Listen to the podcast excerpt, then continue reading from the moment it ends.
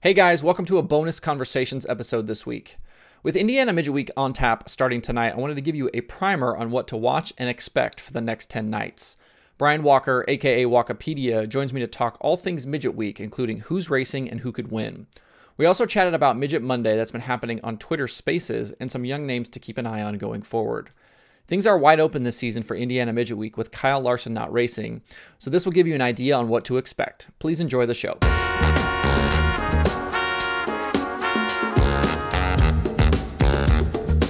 Um, you're the World of Outlaws PR guy, but we're not going to talk about that today because I don't care about that stuff right now. What I care about is that Indiana Midget Week is starting today, um, and you are midget guy, micro guy. I know you're not going to go this year. Obviously, your your responsibilities with the Outlaws are going to keep you away, but just from the fan experience and, and being at the racetrack over this next whatever uh, you know eight, eight races over 10 nights what is the experience of midget week for those people that haven't been there oh man it's one of the best experiences in dirt racing, I think. Um, the crazy part is I say all that and I hype midget week up so much and it is absolutely worth going to. The funny thing is I've only been like the complete week once, like every other year I've I've been somewhere, had to do something, but I mean it's a must. It's like uh, I like comparing it to sprint week because mid- midget week you get more bang for your buck. Midget week you get the USAC midgets, you get 40, 40, 40, 45, 50 midgets every night. And this year it's like the biggest schedule it's been in I mean, decades really, eight tracks. Um, but you also get the weekly Indiana sprint cars at every single track too. So like you have Brady Bacon pulling double duty, you have Kevin Thomas Jr. pulling double duty, Justin Grant. So I mean, it's it's you get the best of both worlds. I mean, you get to travel to all these awesome racetracks. I mean, you go from this little track in Paragon, Indiana, to the um three eighths mile high bank Lawrenceburg to Kokomo and everything it produces and I mean, just it's a it's an amazing experience. And there's so many people. I like the people that camp and travel in their RVs and everything. It's it's a whole atmosphere. Uh, no Larson this year, or at least uh, expect you know to to not see him this season. Obviously, last year, you know, wins four of six nights, the title, um, and Boat, you know, wins five of six also with Windom winning one of the nights. This season, with him not there, who are we watching? Like, and and I talked about this a little bit on my daily show this morning, but I feel like Buddy is probably at the top of the list. But like outside of that, Thorson, Windom, you know, are the other names we should be really paying attention to over these next eight races? Yeah, I think this year, especially with Larson being gone, I mean, it'll be the main your main kind of organizations, you know, KKM, uh, Clauson. I'm excited. That brings up a good point. Clauson, I'm excited to see Corey Day. I saw um, that just on Twitter that Corey's going to be there. Yeah, coming from micros, like I always, I always got to see Corey race at the shootout. He's from California, and I, that kid's a gasser. Um, I don't know, or no, yeah, I was gonna say I don't think Jade, Jade shouldn't race this week. Uh, all the the kind of POWRi kids, they're too young still for USAC.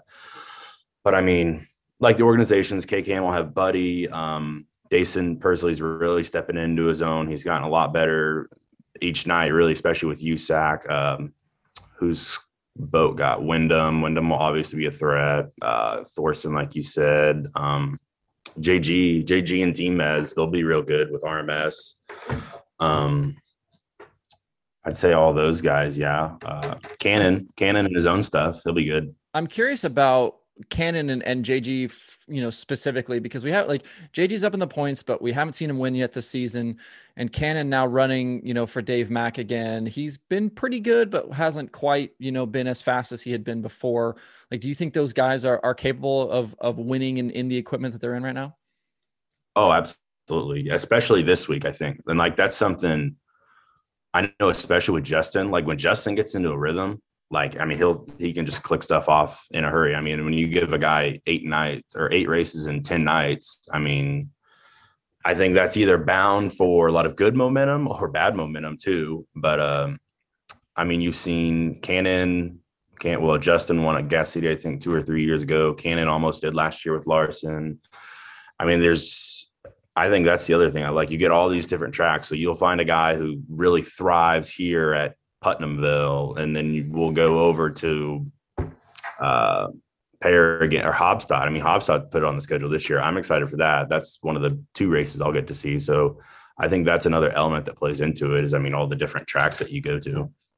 How different is this? In terms of preparation for the teams? I mean, obviously, normally, like you look at the USAC schedule and they'll race a weekend and they'll have three weeks off, and then they'll race a weekend and then have two weeks off. But like to now go eight races in 10 nights, like how much extra work goes into this week for those teams? It's a grind. Um, a good example is that is when uh, 2019 yeah, 2019 when I worked at KKM uh, doing all their social media stuff, I basically spent the whole week with them. Even afterwards, and like, I mean, we would we'd go race. Say we'd ran uh this back when Montpelier was on the schedule. We'd go run Montpelier. You come back to the shop, and they're based in Columbus. I mean, especially with them, it's a lot more of a monumental task because I mean, we were running six, seven, eight cars on any given night. You'd come back to the shop. You'd tear, it, take everything down, maintenance everything, wash everything. Uh, guys would leave. I mean, like Bo, for example, he'd leave the shop at 4 a.m. maybe, come back at like 9 a.m., get a few hours of sleep, get everything ready for the next night, load it all up, leave again.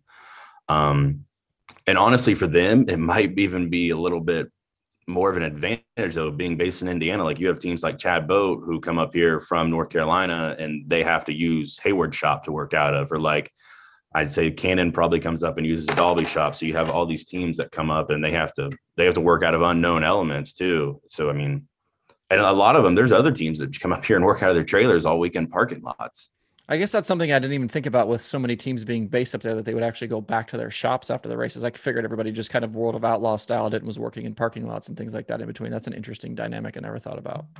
Yeah, I depending on the track, I think most uh like it'd be interesting to do if what they do after Haubstadt. Well, I guess Haubstadt we have a break. Um, honestly, that's I think something that's new too. Normally in the past, it's always been you know really six straight nights. Like we went from Tuesday, Wednesday, Thursday, Friday, Saturday, Sunday, and now it's more of a sprint week kind of schedule with it basically being split in two. Uh, Tanner Thorson is is super interesting to me, just like generally as as a racer and kind of him bouncing around to different teams and stuff like that. And he starts out the year with Dave Mack, not really sure what he's going to run. Now he's with Reinbold Underwood, going to run the full season, and he's kind of taking care of the cars now and stuff like that. And and he he won recently, and and he he won even though he said like stuff isn't where he wants it to be yet. And now that we've had some kind of time off in between races, like, do you think he's going to show up with stuff exactly where he wants it to be? Yeah, and I mean, if if not, they'll work on getting it to there. Uh, Tanner's like a very particular person.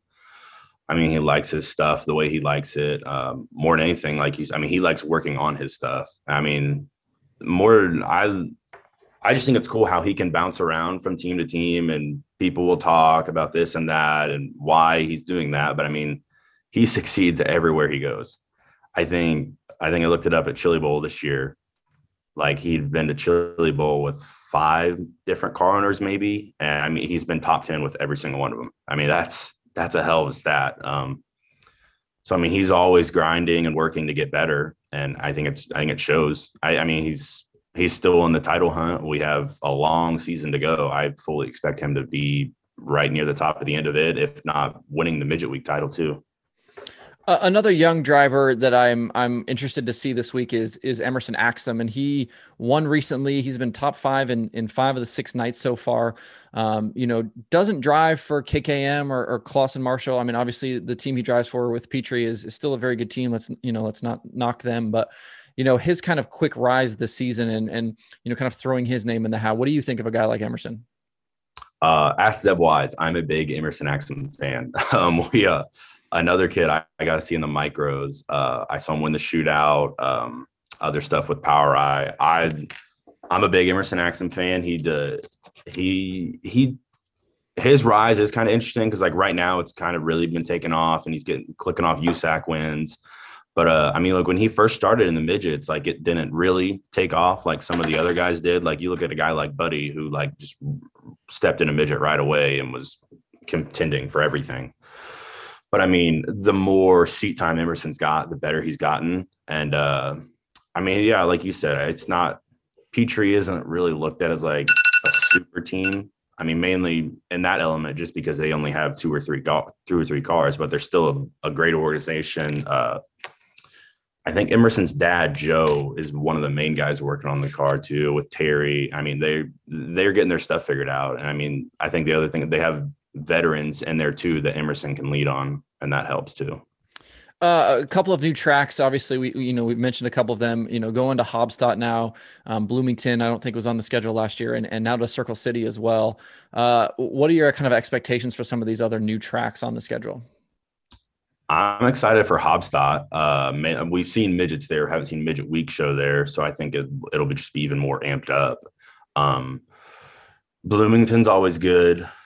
Uh, yeah, the COVID stuff kind of took that away from the schedule. I think a few years before it was always raining, but those shows are always good. Circle City will be interesting. Um, the All Star Show, I think, kind of exceeded people's expectations. Honestly, um, I know they're running outlaw late models this weekend too, so it'll be interesting to see how that goes. I mean, really, when you look at the track at Circle City, it's like a it is a perfect midget track. Like I hope it, I hope it's awesome. That'll be that'll be one of the nights I go, so I'm excited for that. Um, Putnamville is always my favorite, though. Putnamville, Kokomo, Lawrence. It'll be interesting. I think one of the year every year it's interesting to see where the car count is at. Like by the time we get to Lawrenceburg, honestly, I mean it's the biggest track on the schedule it's the farthest away really so there's i think the tracks always that are real interesting to see how they all unfold that's kind of like my other question is is how many cars should you you know should we expect do you think you know kind of court through the course of the week uh, each night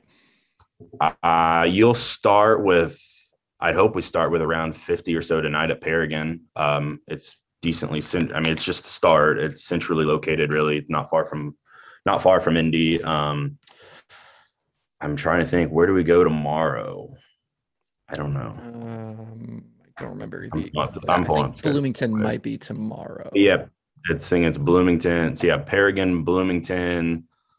Oh, see now, yeah, the split schedule makes it interesting with Lawrenceburg being the first Saturday. So that might be a little different this year. Then that's a little bit Lawrenceburg to Haubstadt. That's a bit of a haul though, and over one night that that'll be interesting as well. And then Circle City, Lincoln Park, Gas City. I think I think the car counts could be more consistent this year than ever with the split schedule. I, I think I guess I'd go there. Do you think you know the in terms of who we're going to see like obviously you know we've talked about a few names and we'll see those guys every single night but like are there guys that you think we'll see kind of come and go throughout the week um maybe some of the local guys i can't think of can't think of any real heavy hitters that would do that. Uh, like, I mean, I know Larson's going to run the Dream next week, so I he won't go any night. Um, yeah, I, I think you'll see your local guys that might come out at a random track, like say a Putnamville or a Kokomo. Um, like for maybe some of the POWRi guys might come over for one of the two two weekends. And then you know you mentioned it too, like the the guys running kind of double duty. Are those guys going to do double duty for all of those nights where they'll run the sprint car and the midget? No, um, I mean maybe some might. I think most will pick and choose. Like I saw Brady's schedule this morning, and I think he's running double duty for like maybe six of the eight nights. Um, I doubt Grant. Grant probably won't do them all. I think it really depends on even more so the dynamic of their sprint car schedule and like maybe where they're at in their season. Um, in the past, like I know I'm in the past, I think KT would run every single night. Just, I mean, also different schedule too. This year, it's a whole, it's a whole new deal. Um, but I don't think, I don't think anyone will run double duty every single night. It, it'll be a good chunk though. Which events did you say you're going to get to besides Circle City? I'll get to Haubstadt. I'll fly back to Indy, um, or North Dakota. I'll fly back to Indy on Sunday, and I'll uh, drive down to Haubstadt for Sunday night, and then I'll still be Circle City's probably like 25 minutes from my house on Wednesday night. So I'm jetting over there to see that place for the first time. Are you race fanning it, or are you actually going to be working for somebody? I'll race fan those.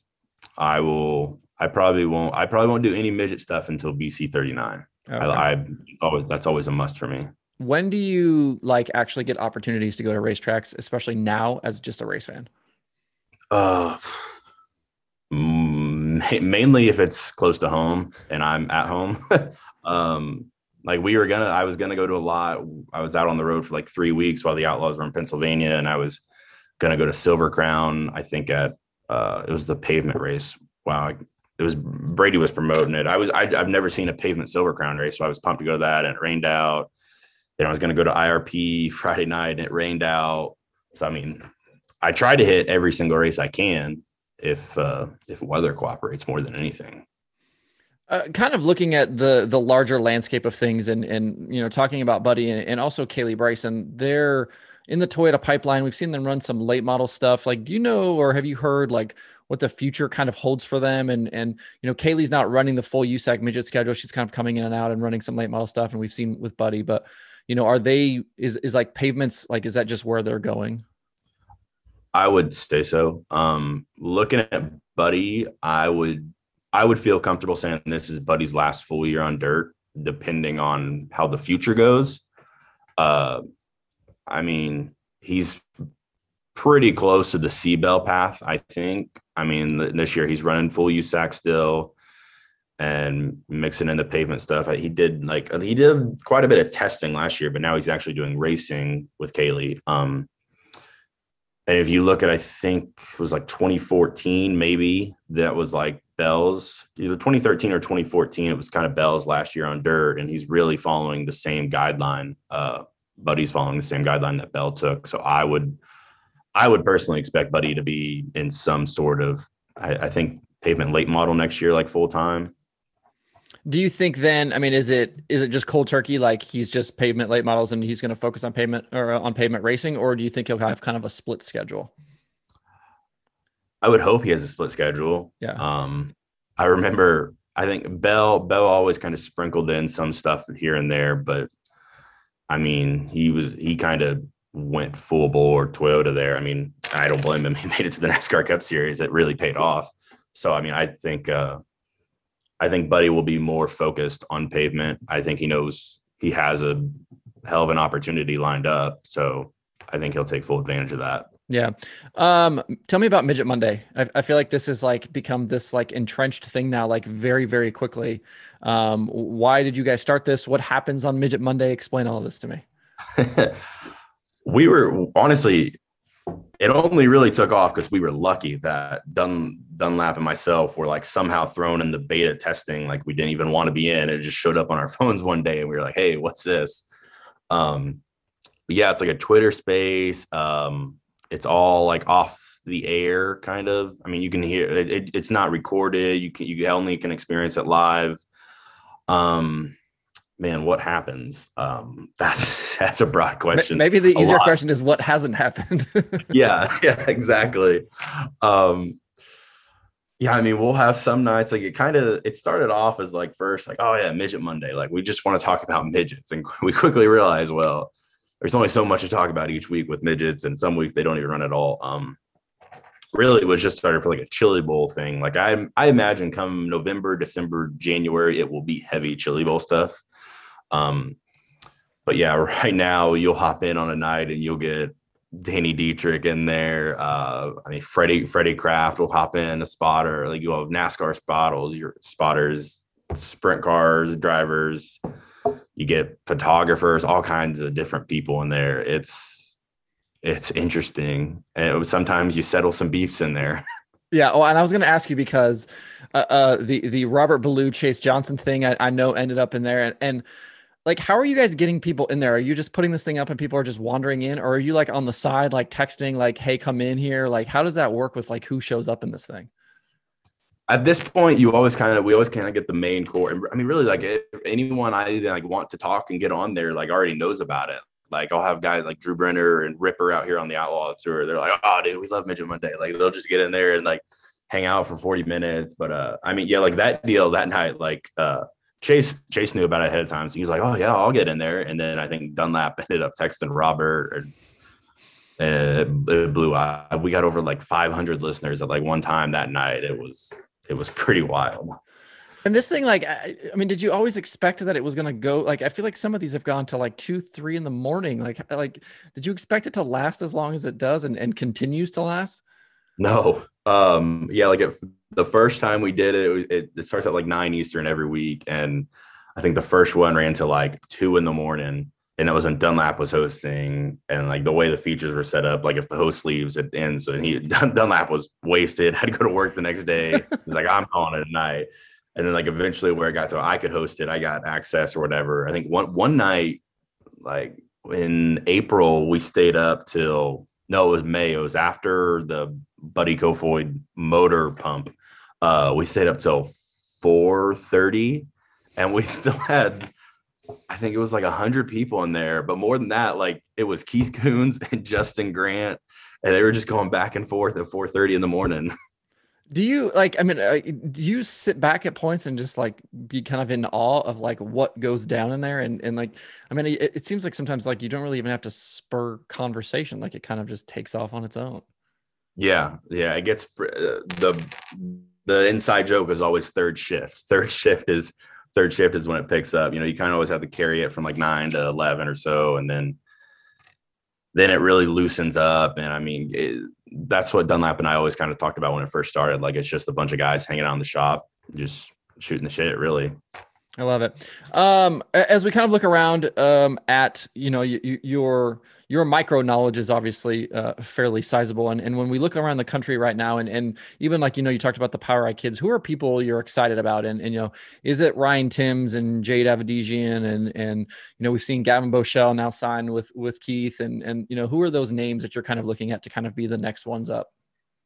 Uh, yeah, I think it's all it's all the POWRi kids right now. Uh, Jade like when J- I when Jade won the it was like a fifteen thousand to win race Sweet Springs last year in a micro, like our first time there, beat all the good guys in the country. Uh, Jade, Corey, Corey has always excelled in Tulsa and I mean back home in California. Um, yeah, I remember watching Ryan Timms being from Oklahoma. I remember watching him at junior sprints and uh, his kind of mentor Billy Lawhead's been with him the whole way. Um, who else is out there? Brent Crews. Brent Crews. I mean, he was, I think he ran third or fourth at the shootout this year. He was like 13 at the time and like outlaw on me or something. It was insane. The, I mean, the, the car is basically taller than him, I think. And uh, now he's getting a chance with boat. Um, eh, there's, there's lots of, I'm not, I'm not real sure yet on who to watch. Like that's actually still in micros. Um, but they're coming. They're they're always they're always producing some some new kids. Um, the outlaw carts, I'm trying. I can't really think of anyone on the outlaw carts. They haven't really got anyone since Buddy. Um, I feel like here on, on, the East Coast, like the outlaw cart thing is almost like kind of fallen by the wayside a little bit. Like even Millbridge out here has kind of seemed to be more micro focused lately here than outlaw carts. Yeah, that's been interesting to see. And like, you know, we're still getting the outlaw cart stuff out in California, but it seemed like I mean with Elledge and stuff and his kind of NASCAR connections, it kind of seemed like it took off here for a while, and now it's like it's weird. It's like not like that anymore. Yeah. Um, I'm curious, you know, your thoughts on Jade and and what you know about her. Um, you know, I feel like we kind of keep waiting for more female drivers to kind of get in and and start winning and and really kind of establish themselves and and we've seen a few kind of come and go and and you know but nobody really seems to kind of take take control of this thing and, and like is is she a possibility here to to do that i think so i told someone i don't know who it was i, I mean and it's always a topic like who's probably going to be like the first girl to break through like i mean it's been inevitable since like i mean holly shelton really kickstarted it recently years ago and then holley hollan came through and kaylee um Maria Cofer was really solid there for a minute. And it's always been this thing who's going to be the first one to break through. I told someone, like, I think it was after one of her tests or one of her rays, I was like, I really think Jade's going to be the first, the first girl to win a USAC race. Uh, I don't know how many midget races she's ran so far, but in the few she's ran, she's always been really good. Um, I think she's 15 now, I want to say. So I th- she she'll be in USAC at some point soon. Um, so it'll be interesting when she finally gets there. Uh, she's got a, as far as I know, she's got a really good base out in California. She came from D1 with uh, Hagopian and all those great guys. Uh, her dad, Ryan Avedisian's a really good guy. I met him at Shootout. Uh, so she's, I think she's got the potential to to do it is like her driving for boat is like is boat kind of like the next super team here I, I, feel like you know he's he started out kind of smaller and it's like now he keeps expanding more and more cars and he's got he's got windom with the championship now he's got you know his kids kind of in POWRi. and it, it, like is he the next one that's going to kind of be like you know you're going to go to keith or you're going to go to boat or you know you're going to go to clauson marshall like are those kind of the ones right now it seems like it uh I'm trying to think of the moment. It was like two or three years ago. Like something happened. It was like, man, Chad Boat's about to be the next super team. Like he's gonna, CBI is going to rival uh, KKM. Um, I joked like that the other day on Twitter. I think uh, oh, when Corey when Corey announced when they announced Corey was going to Clauson Marshall, I was like, we just need to sit all these kids down at Chili Bowl and have a signing day. Yeah, like you get you get a KKM Pick hat, your hats. a- a- yes, you're like, all right, where where am I going to school? Um, so I mean, it seems like that. Yeah, I mean they've they've got the USAC title. Um, and I know that was something Chad really wanted. That's cool. It's been it's been cool to see him step back from a driver to like fully focus all his efforts on being an owner. Um, as much as I would much rather see him in the behind the wheel, uh, but they they're they're right there with Keith. Do you think that he almost has like a unique advantage because he was like a driver and like a really good driver for for as long as he was that you know now he's kind of put this team together and and can actually like help these kids you know with advice and things like that?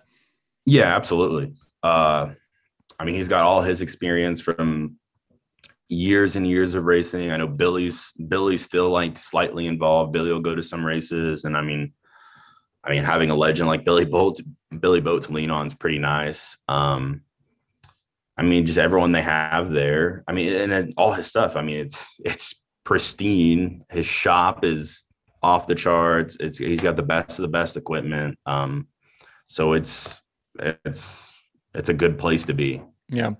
Uh, well, Brian Walker, I appreciate the time today. I know you have to go do World of Outlaws things. Uh, one final question, gun to your head: Who's winning the midget week title? Uh, Buddy Kofoid. Buddy Kofoid. I love it. Well, go enjoy the World of Outlaws weekend, and I appreciate the time today, dude. Absolutely. Thanks for having me.